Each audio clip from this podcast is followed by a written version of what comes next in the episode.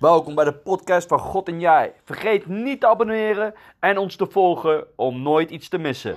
En weet, God houdt van jou. Be blessed.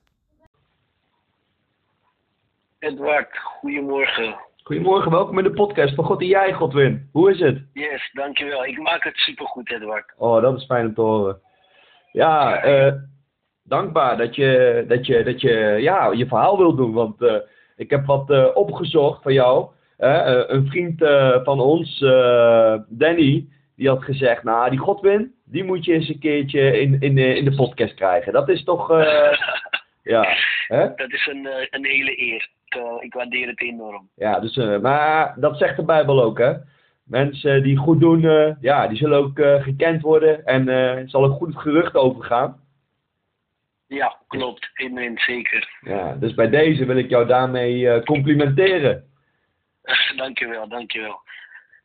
Hey, Godwin, ik, eh, weet, eh, ik heb zoveel over jou gelezen, dus ja, ik heb al eh, net ook gebeden. Ik laat het gewoon leiden, wat de Heilige Geest denkt wat belangrijk is, waar de luisteraars door geïnspireerd wordt. Ja, mijn vraag is, kan je kort vertellen wie jij bent? En ja, misschien beginnen een beetje bij je jeugd. Ja, super tof. Ehm, nou, vaak als mensen vragen wie je bent, dan ga je altijd beginnen op te noemen eigenlijk wat je doet. Dus als beroep en dat soort dingen. Dus ik zal beginnen bij ja, letterlijk wie ik ben, wie de mensen om mij heen zeggen dat ik ben, wat zijn mijn karaktereigenschappen, wie ben ik als persoon. Ehm, ik ben Godwin, ik ben ehm, volgens de meeste mensen om me heen een uh, zachtmoedige, aardige, geduldige jonge man. En boven dat een, eh, een zoon van de Allerhoogste God, van de Heer Jezus. Ehm, dat is wat mijn, wat mijn identiteit is, dat is ook hoe ik mijn identiteit zie. En ehm, ja, als ik vanuit mijn jeugd moet beginnen, ik heb, ik heb zoals we weten, is dit, is dit lichaam wat we hier op aarde hebben, geleend lichaam, maar ik mag er eh, in een gelukkig nu naar kijken als een prachtig lichaam, mag ik hier op aarde wandelen. Ik ehm, heb, eh, ben opgegroeid. Op een gegeven moment zijn mijn ouders uit elkaar gegaan toen ik twee jaar was. En toen ehm, op mijn eh, zesde ben ik naar eh, Nederland verhuisd. Mijn eh, oma heeft me toen gebracht. En ehm, ja, mijn oma, dat is, eh, die, die was echt een strijder. Die heeft ehm, eigenlijk haar hele leven een beetje proberen te kijken hoe kan ik het goed leven nalaten en een, een eh, goede nalatenschap van mijn eh, kinderen en kleinkinderen. Dus hij kwam naar Nederland en ik kwam eh, op mijn zesde dus met mijn oma naar Nederland. ehm, in een huis met eh, twee neven. Ehm, en ja, daar ben ik mee opgevoed. En een van ze ken je, dat is eh, Don Seder. En de andere die heet Pablo Seder. Eh, en met hun twee ben ik, eh, ben ik opgegroeid in één huis. Dus voor mij zijn dat mijn broers. Wauw. Wat een Ja. verhaal, wat een, al een avontuur op zo'n jonge leeftijd. Ja, dat is heel gek, want ehm, ik had me nooit kunnen voorstellen dat ik überhaupt in Nederland zou wonen. Kijk, voor mensen die, vooral van de wat oudere generatie die naar Europa kwamen, eh, was het echt een big thing. Als je dan ergens in Europa zou wonen, was je echt like the promised land bijna. Alsof Mozes het volk eh, ging leiden naar het beloof- beloofde land. Dat was echt het gevoel wat de Afrikanen toen de tijd ehm, hadden. Rond de jaren 80, de jaren 90 was echt als je naar Europa komt, man, dan gaat het gewoon heel goed met je leven gaan. Niet wetende dat als je naar Europa komt, je ook gewoon diploma's nodig hebt en gewoon gigantisch hard moet werken. En dat is wat op, een gegeven moment bij mijn oma was. Ze kwam hierin. Uh, in het begin ging het allemaal heel goed. En toen waren de, de, de kosten nog te overzien. Maar op een gegeven moment heb je drie jongens in huis. Uh, ik ging naar de school. En ik begon al heel snel te merken van het leven is niet zo simpel en zo makkelijk. En toen begon ik eigenlijk, hoe ouder ik werd, te zien dat mijn oma gewoon vet hard aan het struggelen was. Uh, drie banen hebben om dan alleen maar de huur te kunnen betalen. We hadden eigenlijk voldoende in huis, uh, omdat je als kind niet beter weet. Later kwam ik erachter dat we best wel armoedig zijn opgegroeid, um, omdat je dan kan vergelijken. En die vergelijking maakte ik als kind niet, want ik dacht, hé, oma die uh, geeft ons alles wat we willen, wat we nodig hebben, waar we behoefte aan hebben. Uh, maar ja, dan ga je bij vriendjes spelen en dat je, maar hun hebben een heel andere gezinssamenstelling. Um, ik krijg dus waarschijnlijk niet de nieuwste dingen, maar oude dingen. Weet je, dan ga je dat soort vergelijkingen maken. Uh, maar ik was een gigantische, blije, vrolijke, dankbare jongen toen ik opgroeide. Super veel leuke dingen meegemaakt. Ik ben zelf in uh, Amsterdam Zuidoost opgegroeid in de Belmer. Um, en ja, de Belmer die stond altijd wel bekend als een crimineel buurt, een achterstandswijk. Maar ik moet zeggen, als je uit de Belmer komt, jongen, dan is het een, gigantisch grote familie die gewoon ondanks de, inderdaad de geruchten die daar rondgaan, is de Belmo gewoon een prachtige plek. En dat heb ik mogen ervaren, ondanks alle struggles en ondanks alle moeilijkheden daar. Heb ik gewoon echt vriendschappen tot de dag van vandaag waarvan ik weet van hé, hey, ik kan die jongens gewoon bellen en, en ze zijn er als ik moet verhuizen, ze zijn er als ik uh, um, iets, iets nodig heb, ze zijn er als er een feest is, ze zijn er als ik, als ik ze uitnodig naar de kerk, of ze nou wel of niet geloven, die respect is er. Um, en dat is een beetje wat ik echt heb meegekregen, ook gewoon uit, uit, mijn, uit mijn jeugd, weet je, ook gewoon vooral de mindset wat mijn oma me meegegeven, positief mindset, goed nadenken, maar vooral Gods woord boven alles, op God vertrouwen. En dat is, ja, mijn oma die vertrouwde als geen ander op God. Die wist gewoon, hé, hey, ik moet morgen mijn huur betalen.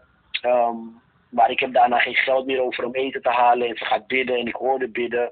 Uh, en op een gegeven moment uh, loopt ze naar de brievenbus en dan is opeens 100 gulden of 100 euro in de, in de brievenbus gestopt. Weet je, dat soort gigantische gekke verhalen, man. Dat ik denk van, dat is alleen, alleen God kan dat doen. Of we zitten in de auto, mijn oma zegt, nou de auto is kapot, hij startte gisteren niet.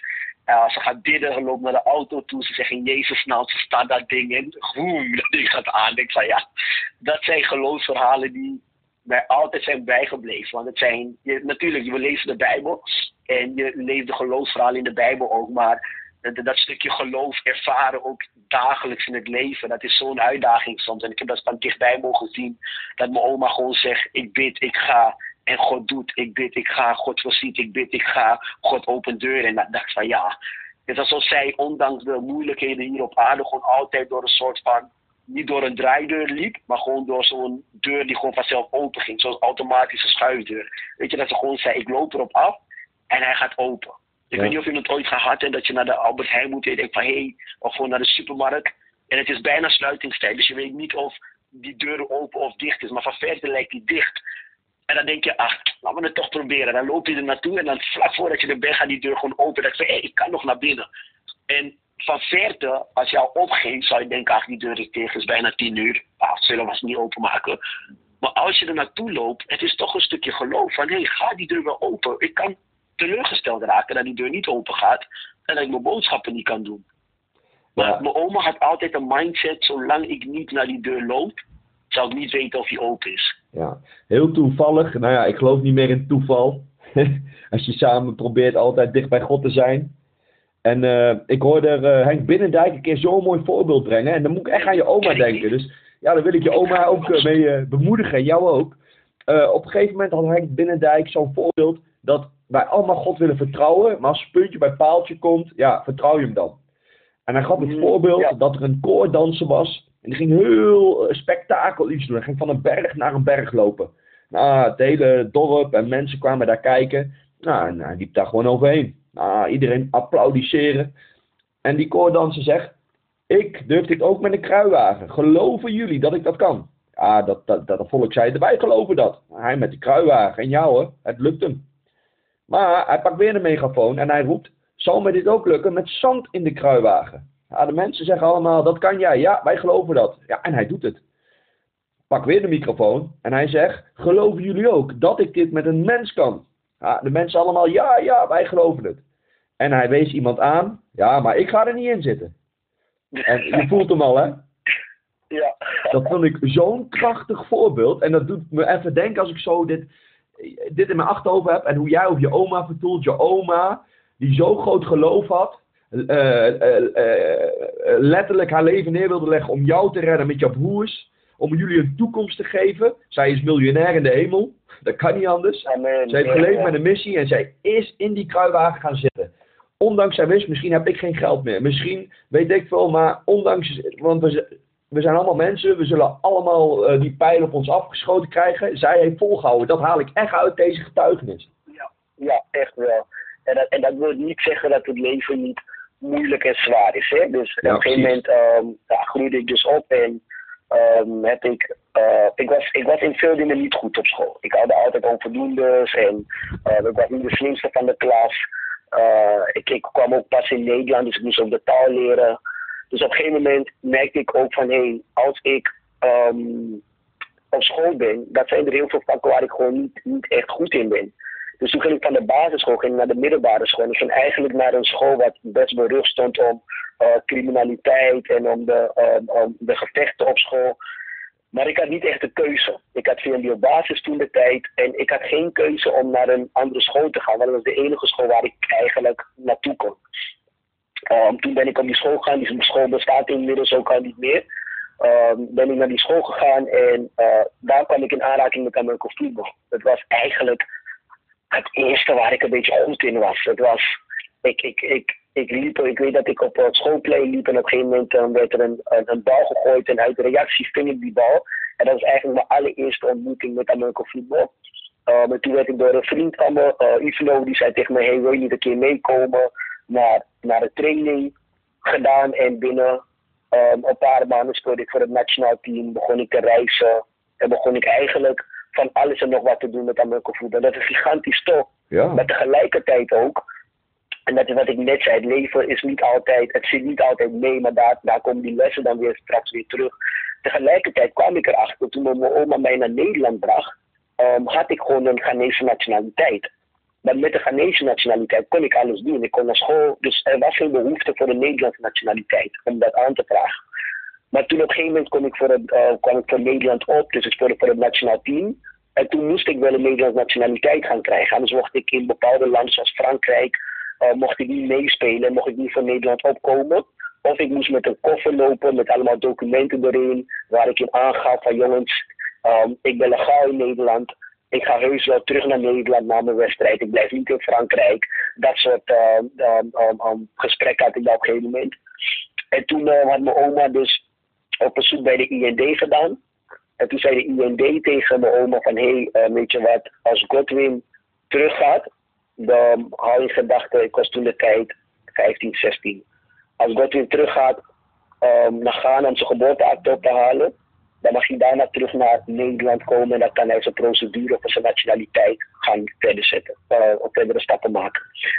Dus ik ben gegaan.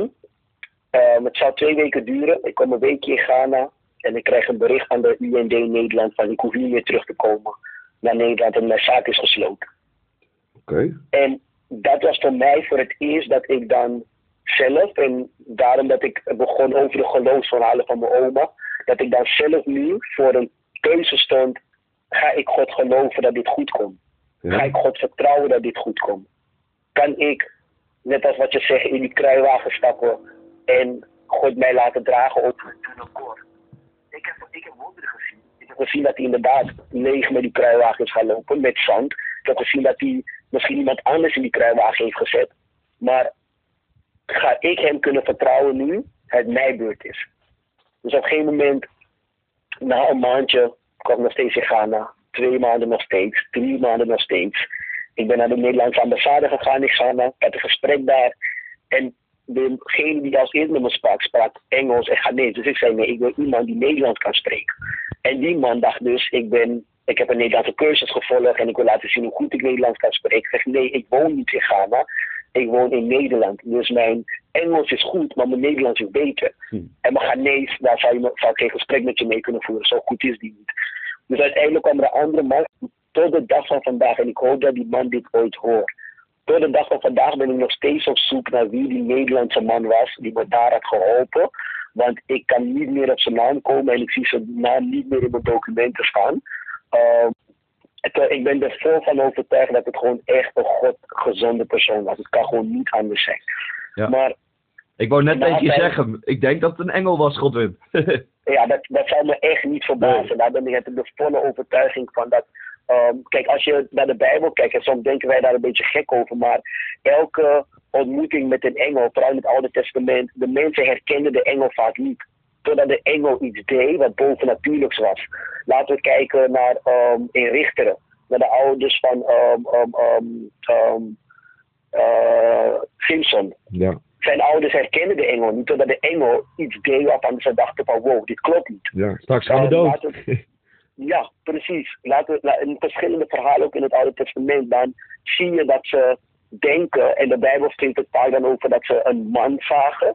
En pas wanneer die man of in vuur omhoog ging, of opeens verdween, of iets bovennatuurlijks deed, dat ze dachten van, wow, wacht even, is een engel. Pas in het Nieuwe Testament zie je dat het over andere soorten engelen gaat. En dan heb ik het over de boodschappers Mhm. die voor licht komen. En dan zie je Maria die denkt van wow, dat is een engel. Dan zie je Paulus die denkt van wow, dat is, dat is iets bovennatuurlijks. Dan zie je Jozef die denkt, oh, dat is ook iets bovennatuurlijks. Maar in het Oude Testament, als mensen engelen ontmoeten, hadden ze dat helemaal niet door. Dus nu, hoe je dat zegt, kan ik met volle overtuiging zeggen, ja, het zou heel goed de engel zijn geweest. Het zou heel goed iemand zijn geweest die God heeft gezonden, puur voor één missie, dat het mij terug naar Nederland krijgt. En daar kom ik zo op terug waarom dat dan zo zal zijn. Maar ehm, toen na zes maanden was ik nog steeds in Ghana. En op een gegeven moment, eh, zeven maanden, acht maanden, ik ben er nog steeds. En als ik heel eerlijk ben, had ik ergens niet van binnen, dacht ik van God, misschien is dit niet mijn, ehm, misschien is dit niet mijn wonder. Misschien heeft u allemaal andere mensen van Nederland geroepen, maar mij waarschijnlijk niet. Ik ga me waarschijnlijk moeten settelen in een land wat voor mij vreemd is, in een land wat ik niet goed ken, in een land waar ik eigenlijk niemand ken, ehm, die, met wie ik ben opgegroeid. Ehm, negen maanden later, op 8 januari, had mijn oma een rechtszaak. En eh, tijdens die rechtszaak had eigenlijk de IND alle stukken om te bewijzen dat ik in Ghana kon blijven en dat, dat ik beter had als in Ghana. Toen heeft me, ehm, eh, mijn oma, de rechter vroeg aan mijn oma, wat, wat heeft u nog enige woorden te zeggen? Toen zei mijn oma tegen de rechter, meneer de rechter, als u echt een cadeau wil geven, dan stuurt u hem terug naar Nederland, want vandaag is zijn verjaardag. Oh. En die simpele woorden, niet de bewijsstukken die er allemaal waren, niet de, ehm de, de zaak stond, die simpele woorden, heeft de rechter overtuigd om mij terug naar Nederland te sturen. En toen kwam ik terug naar Nederland en dan zei ik denk van, hé hey man, nu is het helemaal voorbij, nu is alles oké. Het heeft het al 17 jaar geduurd voordat ik eindelijk mijn Nederlandse nationaliteit kreeg. Ehm, en dat was voor mij al een hele strijd, maar in die strijd heb ik altijd vastgehouden aan een, een bepaalde belofte die God gaf. En God had me altijd gezegd, jij bent geroepen voor Nederland. En ik begreep niet wat dat inhield, ik begreep niet wat dat betekende. Ik begreep toen de tijd niet wat het was om een roeping te hebben. Maar jij bent geroepen voor Nederland, dat werd ik heel erg ervaren. Dus ik kwam terug, 17, 18 zo toen ik terugkwam. Of ik werd voor mij met 16, ging mijn, eh, mijn le- 16e levensjaar in. Toen heb ik op een gegeven moment kreeg ik een droom. Ehm, en die droom was een beetje apart. En die droom, ik, ik zag een, een groot. Ik zag tieners die binnenkwamen in het huis. Als het het duister kwamen ze binnen en ze gingen voorlicht naar buiten. Ik hou heel enorm veel van tekenfilms. Ehm, en ik zie ook heel veel in tekenfilmvorm, vooral als ik droom. Ik heb echt de meest gekste dromen. Wanneer ik droom, weet ik dat ik droom, want mijn dromen zijn nooit realistisch. Ik kan ook geen nachtmerries krijgen, want ik zeg altijd, stel dat ik in een droom word aangereden, zeg ik echt niet, dat klopt niet. Ik spoel de tijd terug. Ik vlieg over die auto, dat soort gekke dingen. Dus ik weet altijd, ik droom. Dat is bijzonder. Maar ik kreeg zo'n realistische droom voor de eerste keer en ik zag een huis en ik, ik, dat huis was gigantisch groot en ik zag tieners kwamen vanuit het huis uh, depressief naar binnen, want ze gingen voorlicht naar buiten. En toen dacht ik, oké, wat is dit? Dus ik ging naar mijn oma. Um, en vlak daarvoor kreeg ik een, uh, een kans om in Amerika te gaan spelen, maar ook voetbal te spelen. Er was een, uh, een training en er was een coach uit Amerika. Um, en die zei van, hé, hey, ik wil een van jullie meenemen om in Amerika te spelen. En uiteindelijk ben ik uh, gaan trainen, naar die training gegaan. En in dit hele proces was ik nog steeds bezig met, oké, dat heel stuk van Ghana en mijn school inhalen. Om mijn lang verhaal kort te maken, ik kreeg de kans om te gaan. En voordat ik ging, zei ik tegen mijn oma, oma, um, ik kan naar Amerika gaan om te spelen, mijn droom achterna. Uh, toen zei mijn oma, weet je wat, God, we gaan naar de kerk en vraag God om, uh, en bedank God. Bedank God voor deze mogelijkheid dat je, dat je kan gaan. Ik dacht, ja, niks mee. Ik moest eigenlijk elke zondag naar de kerk als ik een wedstrijd had. Uh, dus ik ging, ik ging naar de kerk en ik zei, God, dankjewel. Ja, verder helemaal niks. Ik zag de tieners weer in de kerk en was, was gewoon normaal. Weet je, normale dienst, leuke dienst gehad. Ik ging naar huis. Toen ik naar huis ging, begon ik die week te dromen. En ik, naast de droom wat ik, dat, wat ik net vertelde, dat kwam iets later. Maar daarvoor kreeg ik een droom. En ik zag de tieners van de kerk en ik zag ze huilen. Het voelde alsof ik hun pijn kon ervaren. En ik dacht, hey, wat is dit? Dus ik, ik had een week lang had ik die droom over die tieners steeds. En ik kon de pijn en de verdriet ervaren. En ik ging naar mijn oma. Ik zeg, oma, um, ik heb deze dromen, wat betekenen ze? En mijn oma die zei, denk dat God je wat wil uh, vertellen. God. Ik denk dat God wil dat je met tieners gaat werken. Ik vond dat een beetje gek, want Um, ik dacht, ja, ik denk dat God wil dat ik een professionele Amerikaanse voetbalspeler word. En dat ik miljoenen ga verdienen. En dat ik dan terugkom en dan oma een goed leven geef en mijn familie eromheen. Dat is wat ik denk. En mama zei, nee, weet je wat, ga weer naar de kerk. Dus ik ben weer naar de kerk gegaan, die zondag erop. En um, weer hetzelfde gevoel. Leuke dienst, maar verder helemaal niks geks of zo. Ik weer naar huis en ik begin weer te dromen over die tieners. Dus toen zei mijn oma, Godwin, je moet een keuze gaan maken. Um, ga je meer verdiepen in dit. Dus ik ben me gaan verdiepen. En bear in mind, ik moest binnen een maand gaan vertrekken om, om naar Amerika te gaan. En in de laatste twee weken, voordat ik zou gaan, was er een conferentie bij mij in de kerk. En het was een gigantisch grote conferentie met sprekers uit Amerika. En um, op een gegeven moment ging ik naar die conferentie toe. En ik zit in die conferentie zo'n pap en ik denk altijd, dat dacht ik, dat wanneer God een roeping of die leeft, dat iemand, een voorganger of een evangelist, um, dat moest vertellen, weet je, of een profeet. Van hé, God gaat dit en dit doen, maar dat was normaal bij mij in de kerk. Dus op een gegeven moment, ik zit zo en een van die evangelisten is aan het preken, ja, gigantisch top. En hij begint profetieën uit te spreken over mensen. En op een gegeven moment zegt hij, jij, jij het rond, jij gaat de wereld rond. God gaat je leven gebruiken. God gaat je machtig gebruiken. Je gaat invloed hebben op mensen. Mensen zullen je volgen voor Christus. Je zal um, tal van bekeringen. God gaat, je gaat campagnes doen. En hij begon echt bro. Hij begon profetieën uit te spreken. Hij praat, hij praat. Ik denk, wow, dit is de tijd. Dit is hem. Dit wordt hem gewoon. Hij zegt, jij bent rood. En ik kijk naar mijn shirt. En ik heb een blauwe shirt aan. En de guy naast me heeft een rode shirt aan. en ik denk, wat? Hmm. Alles wat hij zei leek precies te kloppen op wat ik dacht dat ik zou gaan doen. Maar toen zei ik tegen God, hey, weet je, zo praat ik nog steeds tegen de vader, weet je, in alle nederigheid. Maar vader, weet je, dan, dan, dan is het misschien niet zo voor mij. En nog steeds ben je dat gevoel blij dat God zei, je bent geroepen voor Nederland en ik ga je leven machtig gebruiken. Maar ik kon, de puzzelstukjes vielen maar niet op hun plek, zeg maar. Ondanks ik wel een droom kreeg en ondanks de verlangen er was, ik dacht het moest via die manier gebeuren. Dus even een side note, soms zegt God iets tegen ons en dan denken wij dat het op een bepaalde manier moet. Maar zijn manieren, zijn wegen, zegt de Bijbel ook, die zijn ondoorgrondelijk. Zijn wegen zijn hoger dan onze wegen. We begrijpen Gods wegen niet altijd. Ja, maar ik dacht dus, oké, ik, ik, het is niet gebeurd. Dus oké, toen ging ik naar huis. En voordat ik naar huis ging, zei de voorganger nog... Morgen hebben wij een, nog een dienst, want dit was zo succesvol. We gaan het verlengen. We gaan een extra dienst inlassen. En ik zei tegen mezelf, ja weet je, ik denk niet dat ik kom morgen. Want ik heb dat gevraagd. En het is, het helemaal niks van gekomen. En ik was toen de tijd aan het vasten, omdat ik echt van God wilde horen. Dus ik was drie weken lang aan het vasten, aan het bidden. En God gewoon aan het vragen, oké, u moet spreken. Dus die zondag ga ik naar huis die maandag was er dus een extra dienst. En ik weet nog dat ik op Eiburg was. Uh, en ik kreeg een telefoontje van, hey God, kom je ook naar de dienst vandaag? En eigenlijk omdat ik niet lang aan de telefoon wilde zitten, zei ik, ja, ik kom ook. Het was een van de voorgangersvrouwen die me belde, dat ze wilden weten hoeveel jeugd kwam. Ik zeg, ja, ik kom ook, maar eigenlijk wilde ik niet gaan, want ik was de dag daarvoor teleurgesteld. Um, dus ik zei, ik kom, maar omdat ik niet van liegen hou en ook niet kan liegen en aan mijn hoort wil houden, ben ik die avond toen nadat ik zei, ja, ik kom, voelde ik maar constant echt een geroep van Godwin, ga. Hou je aan je woord, maar ga ook gewoon omdat je uh, mij hebt gevraagd. En toen de tijd herkende ik Godse stem, niet zoals ik het nu herken. Maar de Heilige Geest zei mij, Godwin, ga. Je hebt me gevraagd om iets, je hebt me gevraagd om een uitstorting, je hebt me gevraagd om een aanraking, ga en ik zal het doen. Ik dacht, ja, maar dat kan toch ook hier? En hij ga en ik zal het doen. Dus ik in discussie met God en uiteindelijk, het regende. Ik ben naar buiten gaan rennen, tram in. En ik ben, uh, en ik ben naar de kerk gegaan. Ik kom in de kerk en ze spelen een op tempo lied. Iedereen aan het dansen, dansen. Dat was een Zuid-Afrikaans lied. Uh, mijne, mijne, mijne, mijne, Jezus is mijne. Iedereen dansen. Meisje zegt ja, ze springen. En de Heilige Geest zegt tegen me, Godwin, loop naar voren en hef je handen op. Dan denk ik, maar wacht even. Het is toch tijdens de rustige liedjes, toen bekeek ik het zo, tijdens de rustige liedjes dat je hand op hebt. Ik begreep helemaal niet het verschil tussen praise en worship, maar ik dacht gewoon tijdens de rustige liedjes moet je hand op. En de Heilige Geest zegt, ga en um, heb je hand op. Ik sta 20 minuten zo heen en weer de ijsberen achterin. Ik dacht, weet je wat?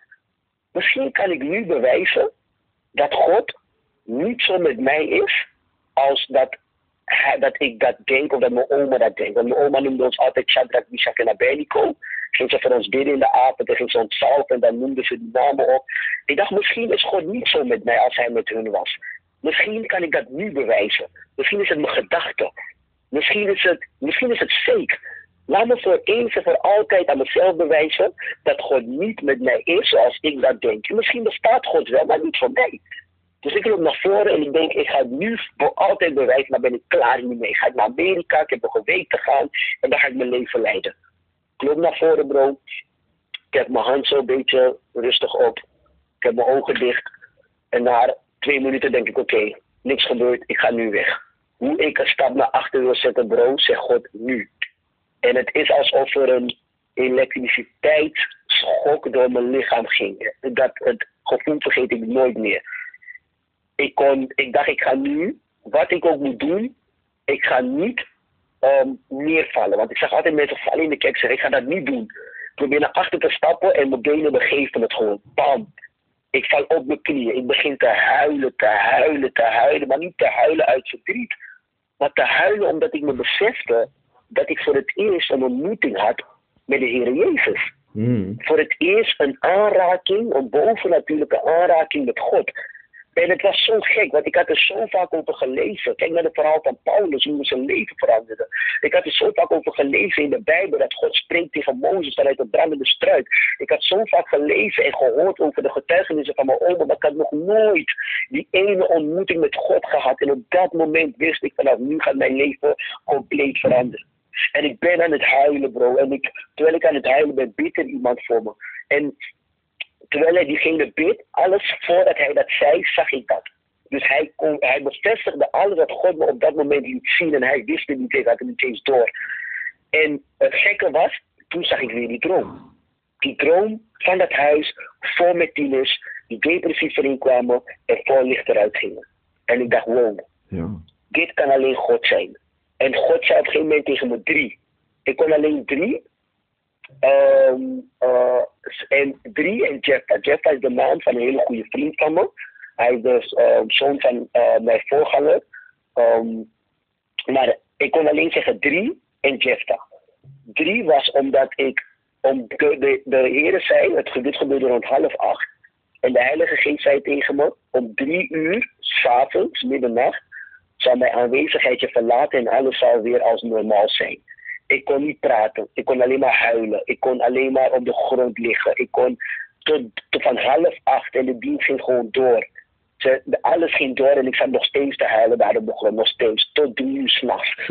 En de reden waarom ik geloof dat het drie uur s'nachts was, was omdat ik elke avond voor drie weken lang drie uur s'nachts wakker werd en God ging zoeken drie uur s'nachts werd ik wakker en ik ging God zoeken. Ik ging bidden, ik ging op mijn knieën, ik ging vasten, ik ging zeggen, God, ik moet van u horen. Ik heb enorme dyslexie, maar ik ging boeken pakken, ik ging lezen, ik viel in slaap, ik stond weer op, ik, ging, ik bleef maar achter God aan en ik zei, God, als u mij niet aanraakt, als u niet tot mij spreekt, als ik geen ontmoeting met u heb, dan weet ik niet wat een keuzes ik in het leven moet maken. Ik moet, u moet met mij zijn. U moet voor mij gaan, zoals Mozes dat zei. Als u niet voor ons gaat, dan gaan wij niet. Dus drie en Jeff. En Jeff ik een gigantisch goede band. En is een hele goede vriend van me. En ik geloof dat God veel meer in petto heeft voor ons in de toekomst. Om samen te gaan doen. Um, op, op, welke, op welke domeinen het ook zijn. Dat we als vrienden gigantisch veel zullen bereiken samen. Voor de koninkrijk van de Heer. Dus drie uur s'nachts. Alles normaal. Degene die bij me was, was een vriend Samuel. En Don bleef ook in de kerk slapen die avond. Want ze hadden me in de kerk voor het altaar gelaten. En ze bleven met me slapen. Um, zodat, omdat ik gewoon nog steeds aan het huilen was. Tot, die tijd. Toen op een gegeven moment werd ik wakker. Ik keek op mijn telefoon. En dat was precies exact drie uur.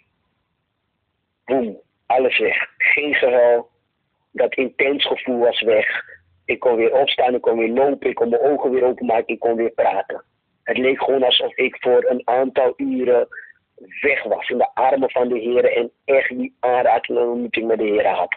En al die bevestiging van al die dingen die hij zei, dat ik dan zou gaan doen. Dus toen had ik besloten, vanaf die dag, ik stop direct met Amerika voetbal.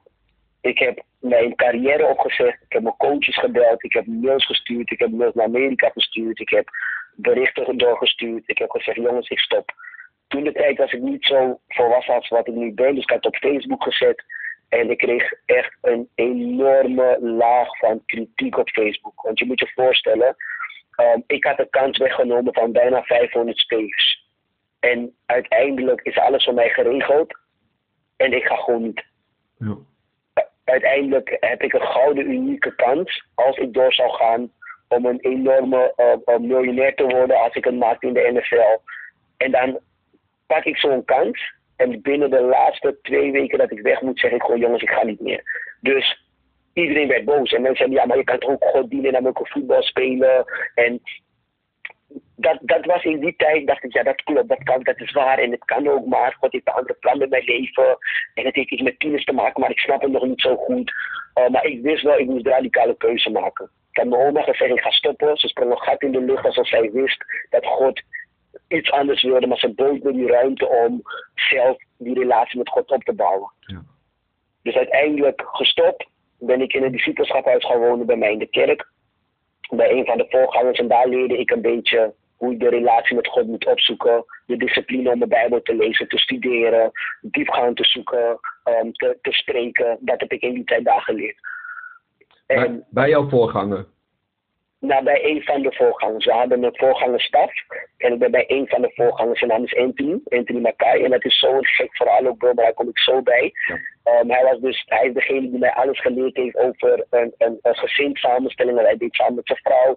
Ik had nog nooit een normaal gezin gezien. Want ik ben bij oma opgegroeid. Dus vader, moeder in één huis. En kinderen kende ik niet. Dat heb ik daar allemaal geleerd gezinsleven, gezinsstructuur, gezinssamenstelling, alles heb ik daar geleerd. Ook over hoe ga je met elkaar om, hoe, hoe behandel je elkaar, hoe uh, lees je het woord, hoe moet je spreken. Alles heb ik daar in huis geleerd. Dus toen, eh, daar heb ik um, een aantal jaar gewoond. Toen ben ik uh, daar weggegaan in, in mijn twintig, rond 20 of 21. Ik, ik, weet niet helemaal exact hoe oud ik was, maar ik heb ongeveer vier tot uh, vijf jaar daar gewoond toen uiteindelijk, in die tussentijd dat ik daar woonde, werd ik tienerleider bij mij in de kerk. Uh, ik begon met een uh, kleine groepje tieners, vijf tieners. En die, die dromen die ik zag, dat waren die tieners die toen zeiden dat ik een en verdriet kon ervaren. En die vijf tieners groeiden heel snel door binnen drie maanden naar 55 tieners. En op een gegeven moment hadden we een gigantische tienerbediening over heel Nederland. Want de kerk waar ik in zat had verschillende uh, locaties over heel Nederland. We hadden um, tienercampagnes, we waren echt een gigantisch grote tienerbediening. Toen op een gegeven moment um,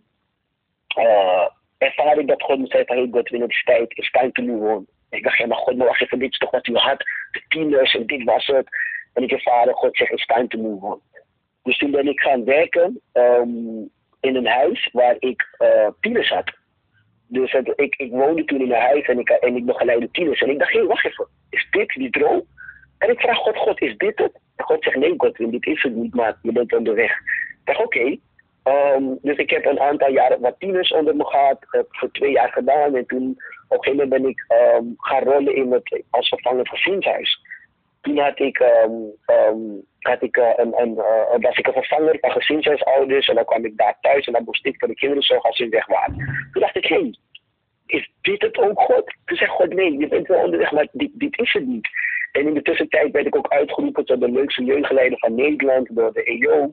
En ik, ik begon een beetje te spreken ook. En uh, kwam op, um, toen de tijd had je nog Café Tinto en op um, Hour of Power. En ik, kwam, ik kreeg een beetje een, een, een bekendheid binnen Christelijk Nederland. Maar tegelijkertijd ervaar ik dat God um, me aan het vormen was voor echt een bepaalde roeping. Om, om echt tieners in huis te hebben die op te voeden in zijn wegen en die te leren uh, dat er hoop is, ondanks zo'n een, een, dat je een nare leven kan hebben gehad. Dus op een gegeven moment, in 2018, ben ik getrouwd. En terwijl ik trouwde, het was ook zo bizar. Terwijl ik ging trouwen, um, moest ik een moest ik een woning hebben. Maar in die tijd ook, ja, de woningmarkt was ook zo gek als dat het nu is. En God heeft echt, dit, dit is een, een, een verhaal, de diepgang van dit, diepgang van dit gesprek, een verhaal voor een andere keer. Dus ga zeker nog een keer terugbellen. Maar um, uiteindelijk, God heeft, God echt voorzien voor die woning. En toen ik trouwde, zeven maanden later, ik woonde in Almere toen. Ik woonde niet naar Almere, toch huis in Almere gekregen. Zeven maanden later, nadat ik getrouwd was, bro, kreeg, um, uh, uh, kreeg ik een telefoontje van hey Godwin, um, uh, wil jij in gesprek met een, uh, met een uh, bepaalde zorginstelling, die, die hebben interesse in jou en interesse in wie je bent en wat je doet en ze willen in gesprek met jou. Zou je dat tof vinden? Dus zeg is goed. Dus ik ben dat gesprek aangegaan. Bear in mind, daarvoor, ik deed al gezinshuis, ik had al tieners thuis. Maar ik vroeg aan God, is dit het? En hij zei, nee, dit is het nog niet, maar je bent wel goed onderweg. Uiteindelijk kwam ik in Almere en toen kreeg ik een rondleiding in de woning. Ik heb een aantal gesprekken gehad. En um, toen woonde ik zeven maanden later, nadat ik getrouwd was, in een gigantische woning. Met tieners die binnenkwamen en die stralend eruit gingen. Wow. En ik zei, God, is dit wat u mij toen liet zien? En God zei tegen me, dit Godwin, is een voorproef van wat jouw geloof jou brengt en wat ik jou toen liet zien. En ik dacht, dit is zo gek. Want dat wat ik droomde toen ik zo jong was, is letterlijk aan het ontvouwen, is letterlijk aan het gebeuren, is letterlijk gaan gebeuren. Zie ik voor me. En ik, ik heb het ook getoetst in de zin van de woord, het woord zegt, ik toets alles, toets alles ook met het woord. En ik ben gaan kijken naar uh, specifieke dingen. Um, als ik terugkijk naar mijn eigen leven, de Bijbel zegt: God draait alles ten goede voor degene die hem lief hebben. En ik zie God ook in het vragen: waarom ben ik zonder vader gegroeid? Waarom ben ik zonder, voor een lange tijd zonder moeder opgegroeid? Waarom ben ik zo vaak gepest? Waarom is dit in mijn leven gebeurd? Waarom had ik um, um, depressieve gedachten? Waarom had ik. En op een gegeven moment komen die tieners bij mij thuis. En bro, geloof het of niet, maar al die vlakken waar ik doorheen ben gegaan als tiener zijn allemaal vlakken waar ik nu één voor één al deze tieners mee kan helpen. Omdat ik weet hoe het is om daar te zitten. Ik weet hoe het is om dat te ervaren. Ik weet hoe het is om, om, om die teleurstellingen te ervaren, om zonder vader te groeien. Dus ik kan ze daarin steunen. En dat vond ik toen al zo gek, want bij elke tiener kon ik terugzien. Ik heb inmiddels nu vier pleegkinderen. Bij elke kon ik, kan ik terugzien, dit is waar jij doorheen bent gegaan, dit is waar ik doorheen ben gegaan. En daarom kan ik jou bij de hand vasthouden en kan ik samen met mijn vrouw met jou wandelen. En kunnen wij um, um, um, deze pad met jou bewandelen.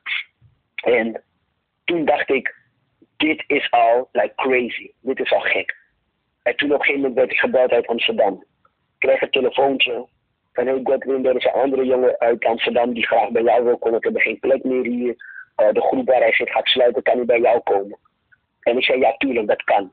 Ik wist niet dat er een hele bureaucratie zit tussen gemeentes die ruzie maken over financiële dingen. Wanneer kinderen in, in uh, gezinshuizen of in pleegzorg van de ene plek naar de andere gemeente gaan. Dat wist ik niet. Dus ik kreeg een telefoontje uh, uit Almere van dat kan helemaal niet. Want gemeente Amsterdam wil niet um, de financiële middelen brengen voor het kind die daar naar jou moet. En gemeente Almere wil er ook niet voor betalen. En Amsterdam wil niet met de, met, met de financiering over de brug komen. En alles in mij zei, bro, niets gaat mij kunnen stoppen om de roeping die God heeft nog te kunnen volbrengen. In de zin van, als God zegt je moet die jongeren helpen, je moet die persoon helpen, dan gaat geen enkele regel, geen enkele wet daarvoor in de weg staan. Dus ik vroeg al God, maar vader, wat wilt u dat ik doe? En de Heer zegt tegen mij, bel ze terug en zeg dat je dan in Amsterdam een gezinshuis begint. Ik zeg, maar God, het heeft mij bijna een jaar geduurd om een gezinshuis op te zetten. Hoe ga ik dat in, in drie weken doen? Ga ik dat in twee weken doen? De Heer zegt, bel ze. En ik zal je de woorden geven. Bro, heel veel mensen vragen me altijd: hey Gotti, hoe doe je wat je doet? Ik, ik zeg je heel eerlijk, bro. Edward, ik ben geen goede ondernemer. Dat zeg ik volop. Ik ben echt geen goede ondernemer. Ik heb geen goede ondernemingsstrategieën voor je tien stappen om succesvol ondernemer te worden. Ik ben simpelweg een gehoorzame kind van God. Simpelweg. Meer dan dat kan ik het niet zeggen. Ik kan geen credits nemen voor wat ik doe. Ik kan geen credits nemen voor wat ik neer heb gezet. Ik ben simpelweg gehoorzaam. God zei tegen me, bel en ik geef je de woorden. Ja, je wandelt in je zalving. precies. En dat is wat ik moest gaan herkennen. En, en, en de reden waarom ik het ook zo in Jip en Janneke taal probeer te vertellen, omdat ik weet dat mensen hiernaar zullen luisteren, zullen denken van, ik ervaar dit ook. En hoe kan ik het herkennen? Ja. Soms herken je de stem van God. De Bijbel zegt, mijn schapen zullen mijn stem herkennen. Dus wanneer God spreekt, dan zullen wij als wij een relatie met hem hebben, zijn stem 100% herkennen. En hij zegt tegen me, bel die mensen. Bro, ik pak de telefoon en ik begin te praten en ik weet niet wat ik zeg, maar ze gingen akkoord dat ik binnen drie weken mezelf moest bewijzen en een gezindheid zou opzetten in Amsterdam. En ik dacht, oké, God, wat nu? En weet je nog die voorgang waarover ik je vertelde, Anthony? Ja, zeker. Ik bel hem op, want de Heer zegt tegen mij, bel hem op. Ik bel hem op, ik zeg, hey, ehm, ik weet dat u fulltime werkt, maar ik ervaar op mijn hart dat de Heer ehm, wil dat ik u vraag om een gezinshuis eh, op te zetten. Dat wil ik doen. Ik doe alles voor jullie. Jullie moeten alleen een gezinshuisouders worden. Ik regel alle papieren, ik regel alle financiën, ik regel alles wat jullie nodig hebben. En hij zegt tegen me, ik weet niet hoe je dit weet, maar God heeft dit zo lang op mijn hart gezet en het werd steeds erger dat ik iets anders moest gaan doen en ik denk dat dit er dan is. Binnen twee weken, bro. Alle documenten, alle gedragswetenschappers, alle maatschappelijke werkers, ik weet niet hoe we het gedaan hebben. God heeft alles gelijk. Wauw. Alles tot aan de laatste details heeft God gedacht, bro. Ik was in de nacht documenten aan het tikken en ik wist niet wat ik tikte. Ik was in de nacht bezig documenten op te stellen. Ik wist niet wat ik aan het maken was. Maar iedere keer dat we iets nodig hadden, was het altijd en altijd. Ze hebben nog nooit zo snel een gezinshuis weten neer te zetten in Amsterdam. Binnen twee weken, alles geregeld. Het kind kon gaan. En toen dacht ik, als dit God niet is, dan I don't know. Ik kan niet geloven dat je niet kan geloven dat God niet bestaat. En toen begon ik te begrijpen wat die lessen van mijn oma waren. Soms zal God je doen lopen. En de Bijbel zegt, geloof zonder werk is dood. Ja. Soms zal God je doen lopen, dus werken, in actie komen. Al denk jij dat die deur van de Albert Heijn dicht is. Al denk jij dat die mogelijkheden er niet zijn. Al denk jij dat die deur voor jou gesloten zal zijn. Just walk. Amen. Loop. Take a leap of faith. Amen. Spring. Ga. En dan zal je zien dat God die deur zal openen. En toen begreep ik al die lessen die mijn oma me altijd probeerde te leren. En zoals ik in het begin van het verhaal zei, en ons gesprek zei, ook hierin, ook in geloof, kan je pijn en verdriet ervaren. Ja. In 2020, toen ik volop hierin bezig was en God machtig aan het bewegen was en nog steeds in het gezinshuis en overal aan het spreken was, ehm, toen, kreeg, toen kwam corona in 2019, althans dat wat wij als corona kennen nu, met z'n allen wat de naam corona heeft gegeven, gekregen, de COVID-19 virus. Ehm, en mijn oma kwam in, eh, in het ziekenhuis te liggen in 2020, in november. Dus dat was het al een jaar. Dat was toen het moment dat de ziekenhuizen vol lagen en die, en die en weinig plek. En ze moest eigenlijk naar het ziekenhuis voor een test. Ze had eh, een, een dialyse, dus ze moest voor een test voor de nieren. Ehm, en toen kwam ze daar en toen kregen we het bericht dat ze een kruisbesmetting had opgelopen. Dus iemand van de IC-afdeling had corona, eh, bacteriën en kwam bij mijn oma. Niet goed zijn handen gewassen, whatever. En mijn oma heeft het gekregen. En ze ging naar de IC-afdeling. Dus mijn oma ligt daar en eh, we worden gebeld. Ehm, en, en echt midden in dit alles, hè, midden in de succes, midden in, de, in, de, in het spreken, midden in, in dat alles ontploft in mijn leven, gebeurt dit. En mijn oma ligt daar. De eerste week we worden gebeld, het gaat niet goed met oma, jullie moeten komen. Tweede week zeiden ze, het gaat iets beter. En einde van die tweede week, zo, we gaan weer naar het ziekenhuis. Eh zegt de heren tegen mij, Godwin, oma is er niet meer. Ik ga er nemen. Oma gaat vanavond, zal oma er niet meer zijn. Ehm, maar maak je niet druk. Ze is goed. Oma is in goede handen. Ehm, en ik denk, oké, God, maar volgens die apparaten is, is de hartslag er nog steeds. En de Heer zei tegen me echt letterlijk, ik, ik, ik zal hierin met jou zijn. Want jij moet, ehm, jij, jij, moet- de familie gaan dragen. Je moet helder zijn. Dus ik, ik bereid je nu al voor. Ik denk, oké. Ehm, dus ik was in het ziekenhuis. En op een gegeven moment ehm, gaan we weer naar huis. En ik dacht, oké, mijn oma zal toch vanavond overlijden. Dat, dat, dat, dat zei de Heer tegen mijn vader. Ik, moment worden gebeld. Jullie moeten met spoed nu komen, want het gaat niet goed. En we gaan. En we zitten in het ziekenhuis zo, pap. En ik kijk naar die scherm van die, eh, die meter. En ik heb het altijd in films gezien, maar nooit in het echt. Dat De hartslag, het piept, het piept, het piept. En God zegt tegen me nu. En ik kijk op.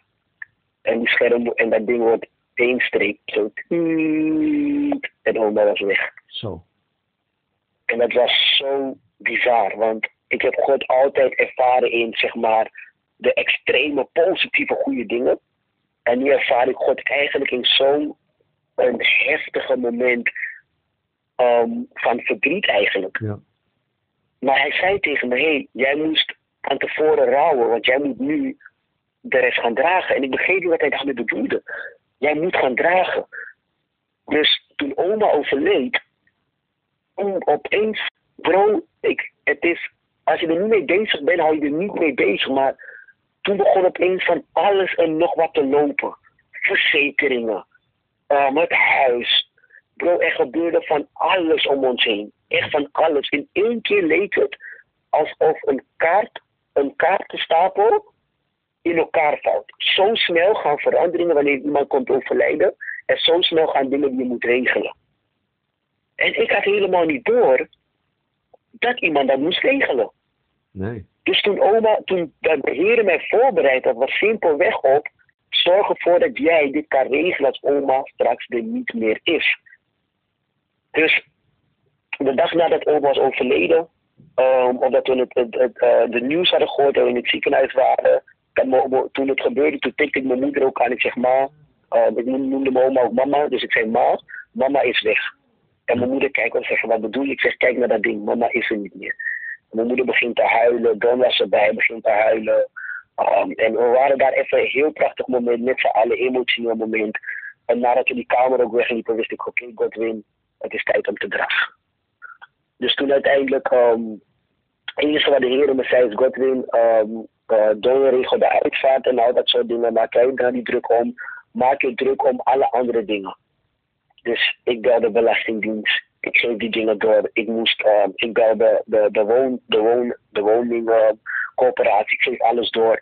En dit is waarom ik, waarom ik zo belangrijk vind dat ook in moeilijke tijden je echt God moet vertrouwen. Toen ik de woningcoöperatie belde, kreeg ik advies van heel veel mensen. Eigenlijk moet je wachten totdat hun jouw bericht sturen, want als je ze nu belt, moet je binnen drie maanden het huis uit. Maar de heren zei tegen me, God in ze. Eerlijkheid is wat ik voorop zet. Bel ze en vertel ze. Ik heb de dag dat mijn oma overleden is, de dag daarna gelijk gebeld. Ik heb ze gezegd, hé, hey, mijn oma is overleden. Um, die man zei wat heftig, we bellen je terug. Bro, eigenlijk binnen drie maanden, of binnen twee maanden, moet je het huis uit. Mijn moeder woonde nog in dat huis, ik niet. Um, dus mijn moeder zou aan de huis moeten zoeken. Ik heb die mensen gebeld, ze zeggen, we bellen je terug. Er was zoveel wat geregeld moest worden, begrafenis van oma, alles eromheen. Maar die gehoorzaamheid weer, bro. Ik deed iets wat normaliter, um, um, um, um, wat zo gek was om te doen. Direct, eerlijk en transparant zijn, wetende dat je een risico loopt om dat mijn moeder dakloos zou worden. Maar de Heer zei: Doe het. En ik heb het gedaan. Op een gegeven moment, een maand later, mensen hebben me nog niet gebeld. Twee maanden later hebben me nog steeds niet gebeld. Bro, twee jaar later. Zo. Die mensen hebben me nog steeds niet gebeld. Op een gegeven moment krijg ik een telefoontje van de fraudeafdeling van de woningcoöperatie. En ik praat met die vrouw en ik zeg, maar mevrouw, jullie zouden mij twee jaar geleden bellen, hebben jullie niet gedaan. Wat wilt u dat ik nu doe? Ze zegt, weet je wat, ik bel jou straks terug. Bro, die vrouw belt me terug, ze zegt, ik stuur je een contract op voor je moeder. Je moeder kan de woning houden, want wij hebben een fout gemaakt. Onze excuses. Jullie hebben op tijd gebeld. Wij hebben geen actie ondernomen nadat jullie gebeld hadden. En dat is zo crazy, want als ik het niet had gedaan, als ik niet de eerste dag had gebeld, ja. hadden ze gebeld en hadden ze gezegd: Jullie staan niet in je recht, want jullie hadden moeten bellen en moeten aangeven. Ja, ja. Dus ook daarin weer in zo'n cruciale tijd kon ik Gods stem herkennen. En ik hoop echt degene die hiernaar luisteren, dat ze bemoedigd mogen worden. Dat het leven is niet altijd makkelijk. Ik zeg altijd, als christenen kunnen wij ziektes, dood, teleurstellingen, kunnen wij niet uit de weg. Ook wij gaan er doorheen. Ja. Ook wij voelen pijn. Ook wij voelen verdriet. Maar één ding is zeker. We hebben een God die ons draagt. Al voelt het niet altijd zo, God is altijd met ons. Hij zegt, ga je door het water, ben ik daar. Ja. Ga je door het vuur, ben ik daar. Hij zegt, je zult niet verdrinken, je zult niet verbranden. Dat wil niet zeggen dat ik geen pijn zou voelen. Dat wil niet zeggen dat ik niet in paniek zou raken. Maar hij garandeert mij, ik zal niet verdrinken, ik zal niet verbranden. Want hij is met mij. Ja. Maar dat wil wel zeggen, soms ga ik door die brandende um, um, situatie heen. Ja. Soms ga ik door die nauwe situatie heen waar het voelt alsof ik aan het verdrinken ben. Maar ik moet één ding onthouden. Deze strijd is al gevochten. Ja. Het is een oneerlijke strijd voor de duivel. Hij, hij, hij denkt dat hij wint met zijn oneerlijke strijd. Ja. Ik moet niet opgeven. Ik moet geloof blijven behouden. Ja. Want, wat zegt Hebreeën 11 vers 1? Geloof, het is de zekerheid. Van dat is de de zekerheid van, dat, van onze hoop, dat dat werkelijkheid wordt. Maar het is ook geloof in een onzichtbaar dat we niet kunnen zien. En dat, eer- dat tweede stuk, het onzichtbare, geloven daarin, dat is heel makkelijk. Want als ik aan mensen vraag, geloof? Ja, ik geloof. Iedereen gelooft. Ja. Ze geloven in onzichtbare wezens, in aliens, in dit. Iedereen gelooft wel in bovennatuurlijke dingen. Ja. Maar geloof je ook dat dat wat jij hoopt, dat dat echt, echt kan gebeuren? Mooi en door het leven Ja. soms gaan wij daaraan twijfelen. Maar dat is geloof. ja, klopt. Het is, niet, het is niet één. De Bijbel zegt, het is geloof in dit en in dit. Dus dat onzichtbare, goed dat je daarin gelooft, maar geloof je ook dat die onzichtbare God die je niet kan zien, dat hij er voor jou is? Geloof je echt dat Jezus Christus voor jou gestorven is? Geloof je dat hij in je woont? Geloof je dat je vol met vuur, kracht, passie, je roeping achterna kan gaan? Dat stukje geloof willen wij soms verliezen door omstandigheden. En ik wil degene die naar luistert bemoedigen. Weet dat jouw geloof in God, weet dat Hij je draagt, weet dat Hij er voor je is, weet dat het niet voor niets is. Weet dat God elke dag jou ziet, jou hoort. Ondanks je pijn, ondanks je verdriet, ondanks je teleurstellingen. Wees, weet dat Hij je draagt en wees ook gehoorzaam.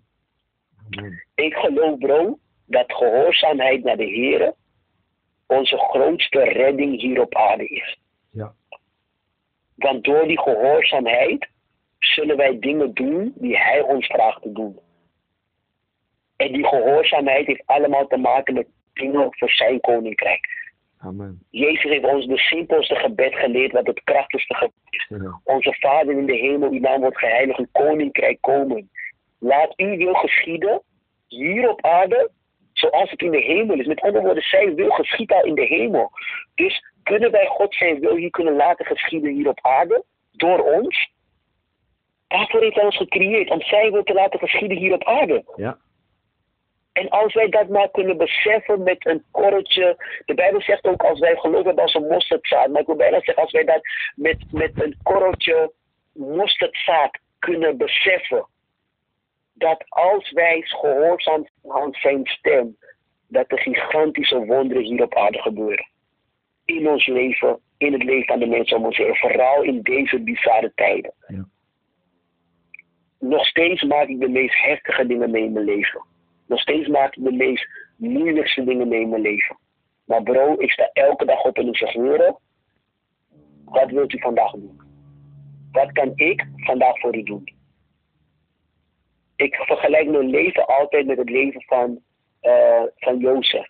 Niet Jozef en Maria, maar de andere Jozef. ja, De dromer. de dromen. Ja. De reden waarom? Omdat Jozef die had een droom aan het begin van zijn jeugd. Ze schatten dat hij 16, 17 was toen hij die droom kreeg. Jozef was in de 30 plus toen zijn droom pas uitkwam. Ja. En die 15 jaar ertussen heeft hij narigheid meegemaakt. Hij is onschuldig de gevangenis ingegooid. Hij is door zijn broers de put ingegooid. Hij is verkocht als slaaf. Hij, is, hij heeft de naaste dingen meegemaakt. Maar in zijn up en down, elk moment, de Bijbel blijft het maar zeggen. God was met Jozef. Ja. Hey Godwin, ik krijg eh, een beetje drang om je te bemoedigen. Je hebt het over Jozef. En eh, echt heel kort geleden, gewoon vanuit de kinderbijbel, toen ik voor mijn zoontje s'avonds dat aan het voorlezen was, vielen mij zo dingen op, dat ik dacht, nou, ik ga Jozef weer eens even eh, lezen. En Ja. nu moet ik ook echt aan jou denken. Ik denk echt dat ik je ermee mag bemoedigen. Want Jozef, die werd in die put gegooid natuurlijk, werd verkocht. En die broers, die slachten een bokje, een lammetje, eh, om dat bloed aan de vader toch te laten zien van hé, hey, eh, hij is Ja. vermoord.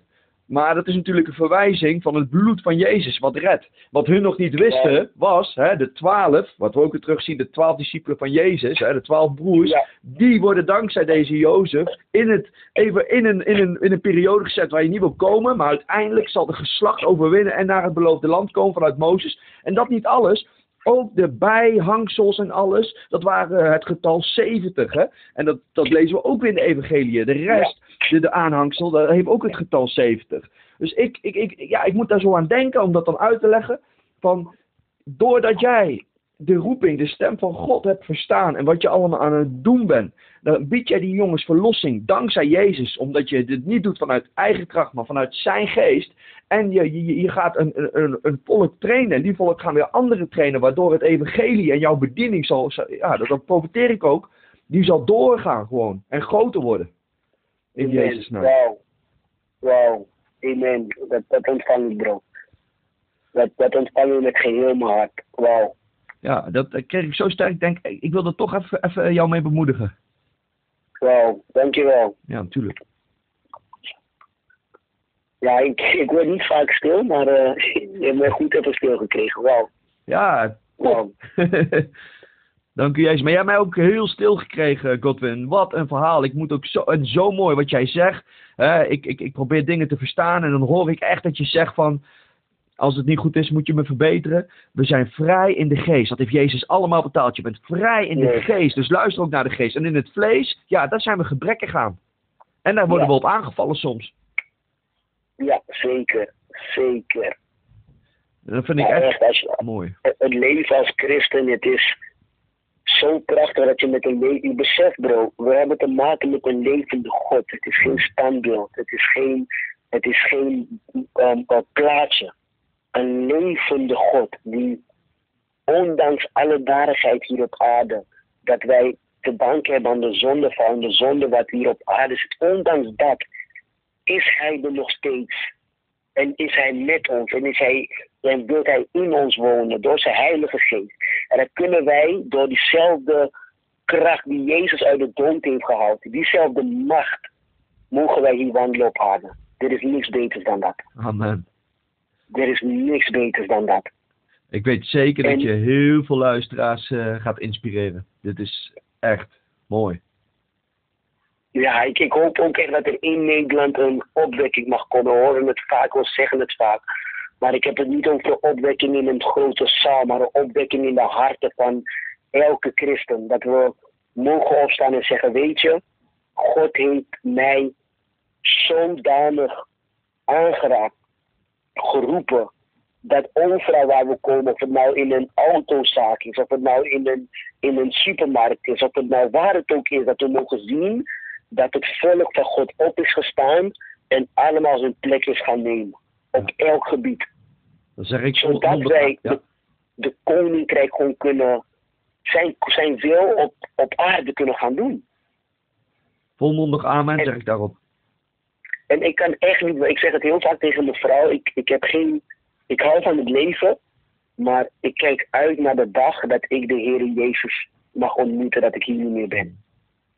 Ja, dat, zo hoort Ik- elke ik- christen eh, eh, eh, te zijn. Hè. Het draait allemaal leven met een missie voor Jezus. En we mogen getraind worden, want dat, dat lukt ons niet. Dan moeten we echt in gekneed en, en doorleven.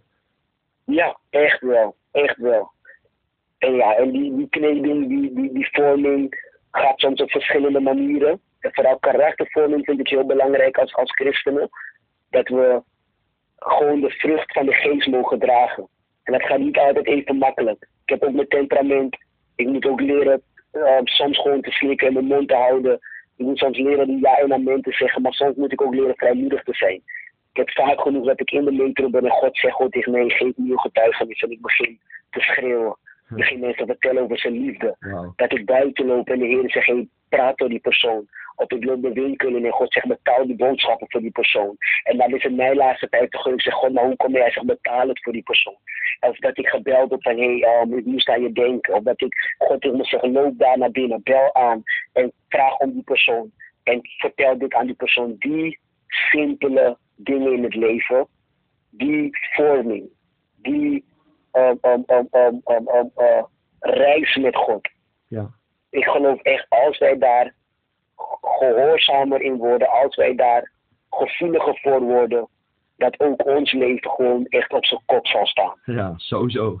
Dat geloof ik ook.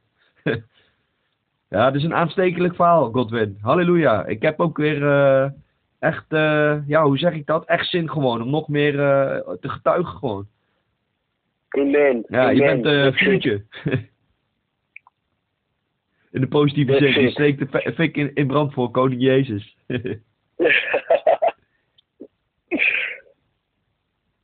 nee, su- super toch. Nou, ik, ik zou je bij deze ook nog een keer willen. eh, ik, was, ik was trouwens vorige week in Zutphen. Ehm, en eh, een mooie stad heb je, man. Ja, een hele mooie stad. ja, Een hele mooie stad heb je. Ik, eh, ik, ik kom een keer nog lekker langs bij eh Outreach in Zutphen. leuk. Even lekker langs een, een, een dienst met jullie meemaken, gewoon de outreach meemaken. Maar ook bij deze, mocht je ooit in Almere zijn, mocht je ooit in de buurt zijn, bel me en laat, kom lekker langs in het, eh, in het gezinshuis. Ook als mensen dit horen en ze hebben interesse in eh gezinshuis of iets in de zorg of pleeggezin of wat dan ook. Ehm, ze mogen jou contacten, mij contacten om, om gegevens. En ik sta altijd vrij en open. Ik zeg wat ik vrij heb gekregen, dat geef ik ook vrij.